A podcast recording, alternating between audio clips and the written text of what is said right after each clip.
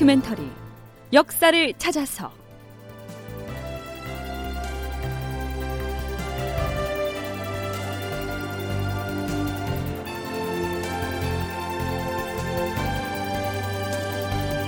제 869편 김성일 전염병으로 사망하다. 극본 이상락 연출 최홍준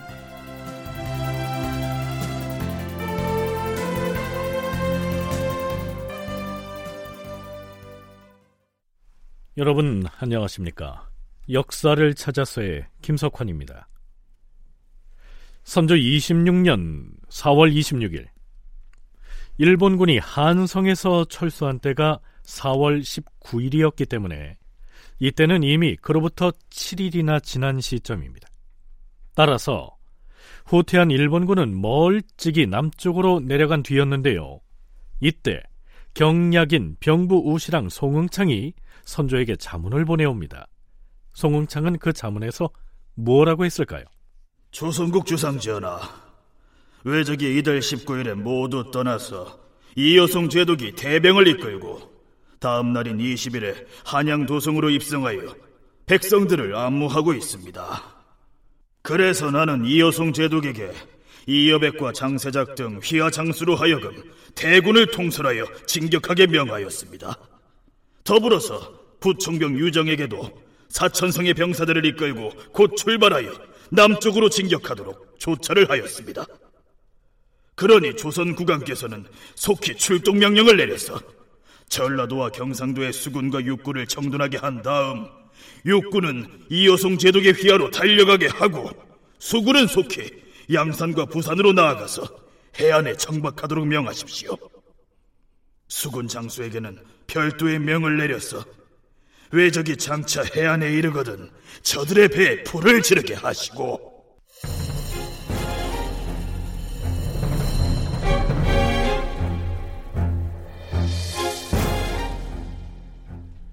송응창의 자문이 공개되자 행제소에 있던 대신들 사이에 의견이 분분합니다. 아니, 서울에 있던 외적이 한강을 건넌 지가 언젠데 이제와서 추격을 하는 것입니까? 그러게나 말입니다. 이 배들도 이미 흩어졌고 그때 한강에 설치했던 부교도 이미 불태워버렸지 않습니까? 지금 우리가 건너간다 한들 멀찌감치 남쪽으로 달아나버린 외적을 어찌 따라잡겠습니까? 송응창 경략이 애당초에 이러한 뜻을 가지고 있었다면 마땅히 우리나라하고도 사전에 깊이 상의를 했어야지요. 맞습니다. 그랬더라면 우리도 상황에 따라 대응을 했을 텐데 이제야 그런 말을 하다니. 아, 도대체 송경략의 뜻을 알 수가 없어요. 못마땅한 점이 한두 가지가 아니지만 뭐 그래도 어쩌겠습니까? 송경략이 이미 명을 내렸으니 그가 말한 바에 따라 어떻게든 조치를 취해야지요. 주상 전환납시오.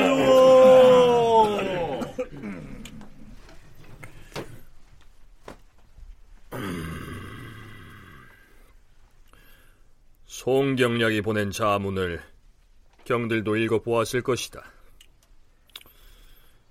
어찌하면 좋겠는지 계책을 말해보라. 경판의 생각은 어떠한가?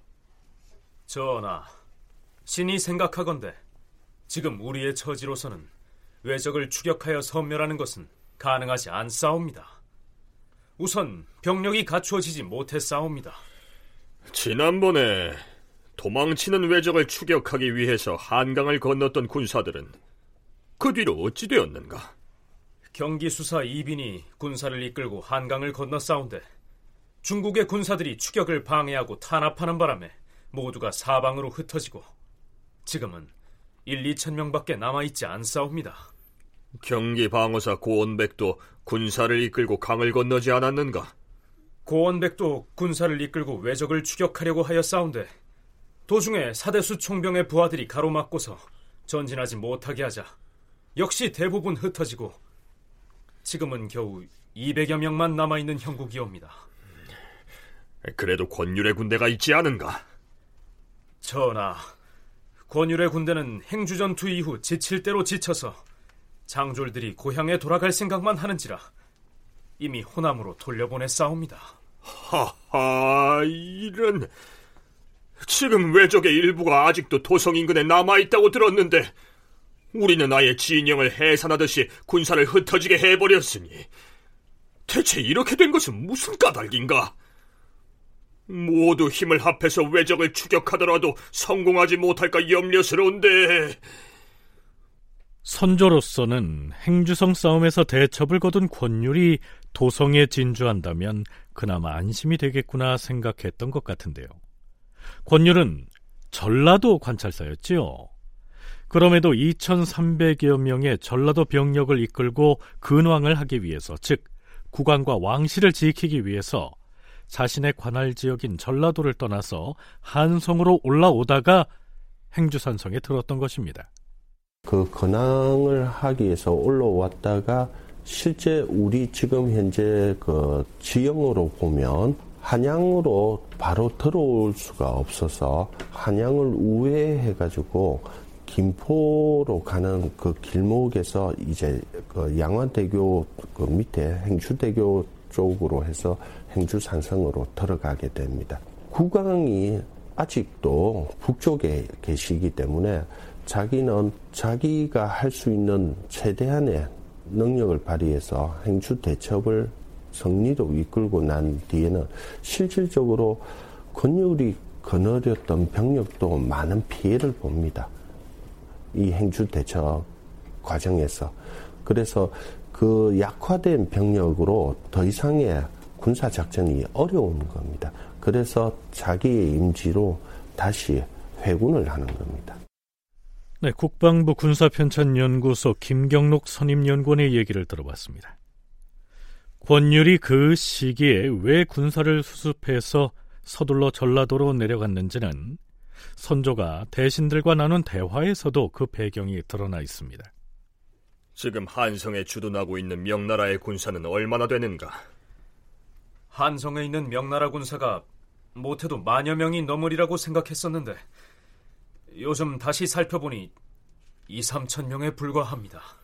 만일 한성에서 물러간 외적이 영남에 운거하면서 한편으로는 조령 고개를 차단하여 명나라 군사를 못 내려오게 막고 그 사이에 호남 지방을 노략질한다면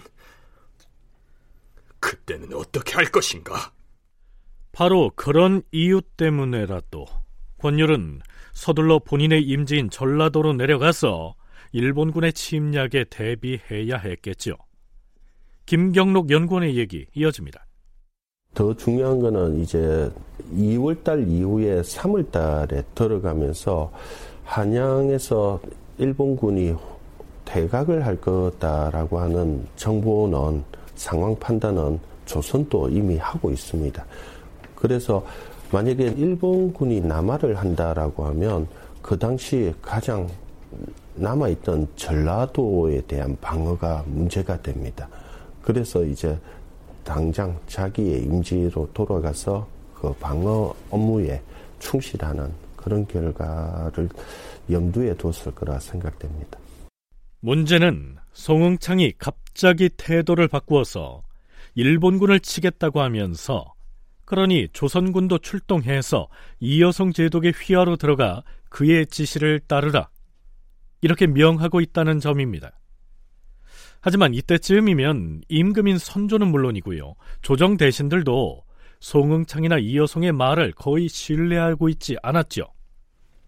전하, 중국은 수차에 걸쳐서 외적을 치겠다고 우리에게 약속을 하고도 그 약속을 번번이 어겨왔사옵니다. 하오나 들리는 소문에 따르면 일본에 보낼 중국 사신 서일광과 사용제가 모두 외적에게 포박되어 있다고 하옵니다. 이렇게 되면 외적의 추격을 못하게 막았던 이효성 제독이 이제는 부끄러워서라도 우리와 함께 진격을 하지 않겠사옵니까? 자, 글쎄요. 과연 이여송에게 그런 기대를 해도 될까요?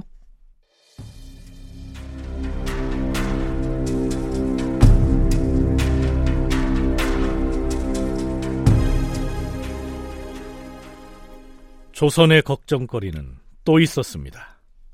전염병이 그것이죠. 이 무렵 전국 각지에서 조정에 올린 계문 중에는 나날이 번지는 역질의 심각성을 알리는 내용이 끊일 새가 없었습니다. 전하, 왜적이 팔도에 두루 퍼져서 백성들을 약탈한 지가 벌써 1년이나 지났사옵니다. 왜적의 무리가 우리의 부모를 죽이고 부녀자를 약탈하고 살고 있는 집을 빼앗아 점거하는 바람에 우리나라의 백성들은 산과 골짜기로 떠돌고 있사온데 전염병과 굶주림으로 인하여 죽은 시체가 도처에 즐비하옵니다.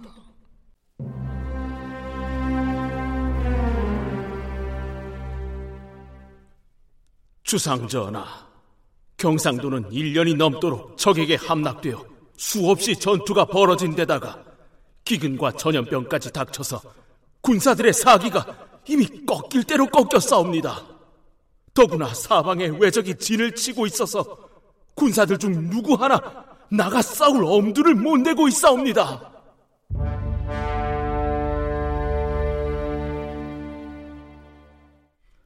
주상 전하께 아뢰옵니다. 이곳 경주의 인민들은 기아에 허덕이는 데다 전염병까지 크게 기승을 부려서 장정들 대부분이 목숨을 잃어 싸웁니다. 살아남은 자들도 목숨이 겨우 붙어 있는 지경이오니 비록 군병을 불러 모아 진군하고자 계획을 세우려 해도 지금으로서는 전혀 방도가 없사옵니다.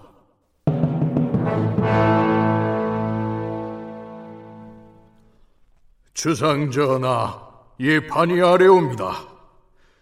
이미 우리가 한성을 회복하였사오니 신들의 심정으로는 주상전하의 어가가 도성으로 황궁하기를 바라고 있사옵니다. 요즘에는 장마와 더위가 겹쳐서 혹시 전하께 환우라도 있을까봐 놀라움과 두려운 마음을 금할 길이 없사옵니다. 지금 이 지역을 살펴보건대 지세가 습하고 짐실 또한 불편하여서 옥체가 편안하시지 못하니 어가를 다른 곳으로 이주하는 것이 마땅하옵니다.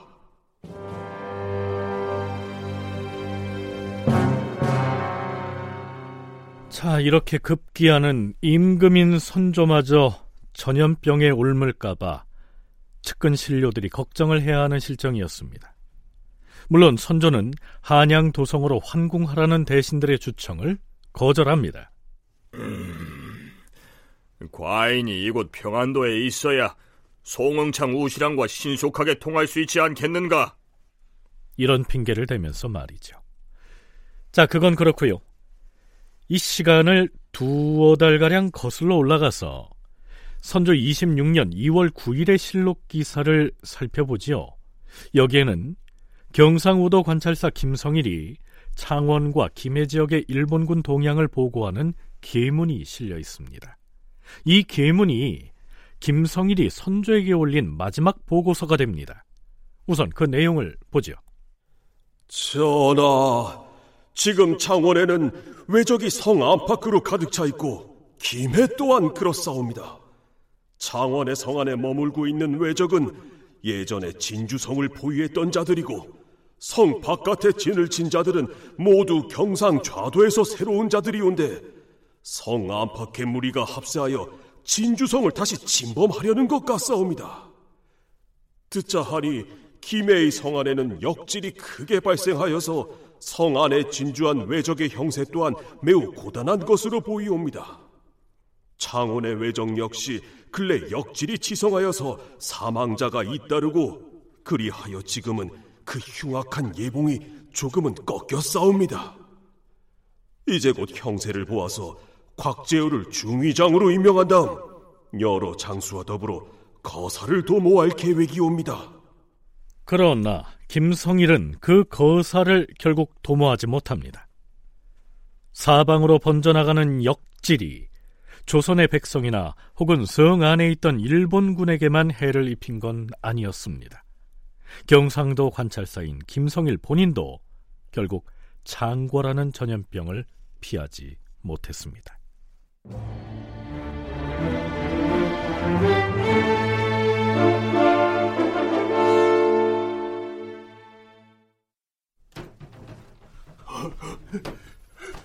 주상 전하 무슨 일인데 일이 급한가? 경상도 관찰사 김성일이 김성일이 세상을 떠났다고 하옵니다. 뭐라? 아니 김성일이 죽다니 왜적에게 당한 것이라더냐? 아니옵니다, 전하. 역병에 전염되어서 그만. 아, 어찌 이런 일이?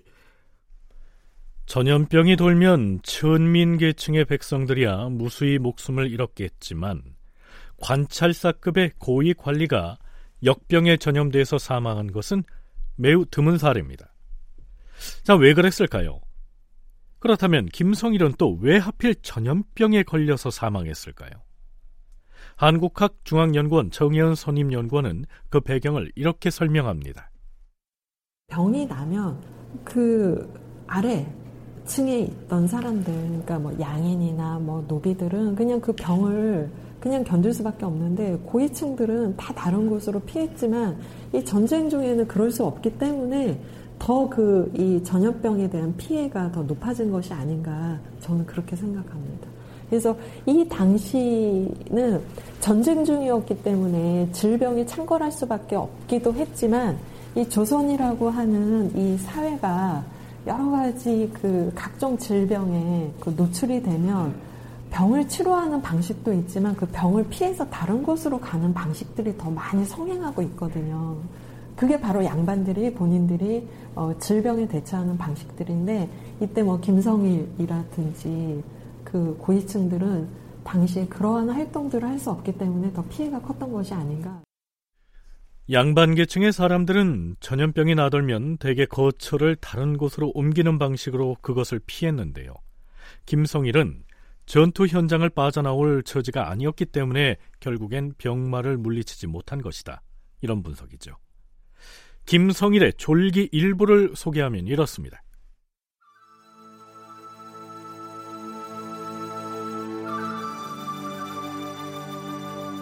당시에 병난이 혹심하여 백성은 굶주리고 전염병까지 크게 유행하였다.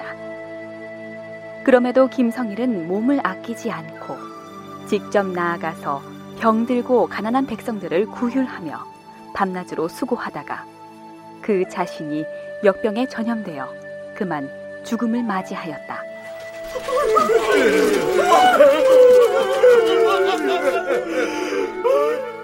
그 소식을 들은 군사들과 백성들이 사방에서 몰려와 마치 친척의 상을 당한 것처럼 슬퍼하였다. 김성일은 성품이 강직하고 자질이 매우 뛰어났는데 일찍이 퇴계 이황에게 사사하였다. 젊어서부터 기계와 절조가 남보다 뛰어났으며 조정에 있을 때에는 불의를 보면 기탄 없이 탄핵을 했으므로 사대부들이 모두 그를 두려워하였다.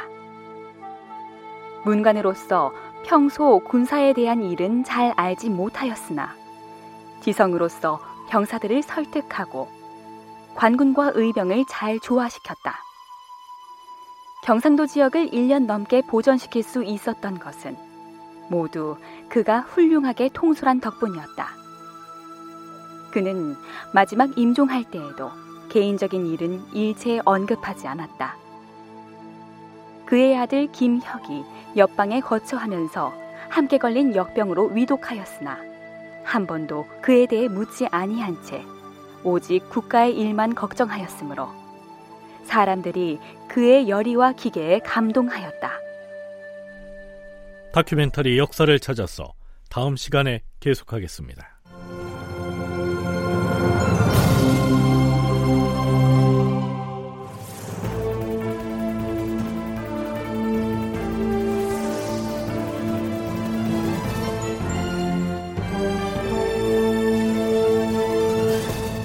다큐멘터리 역사를 찾아서 제 869편 김성일 전염병으로 사망하다 이상락 극본 최용준 연출로 보내드렸습니다.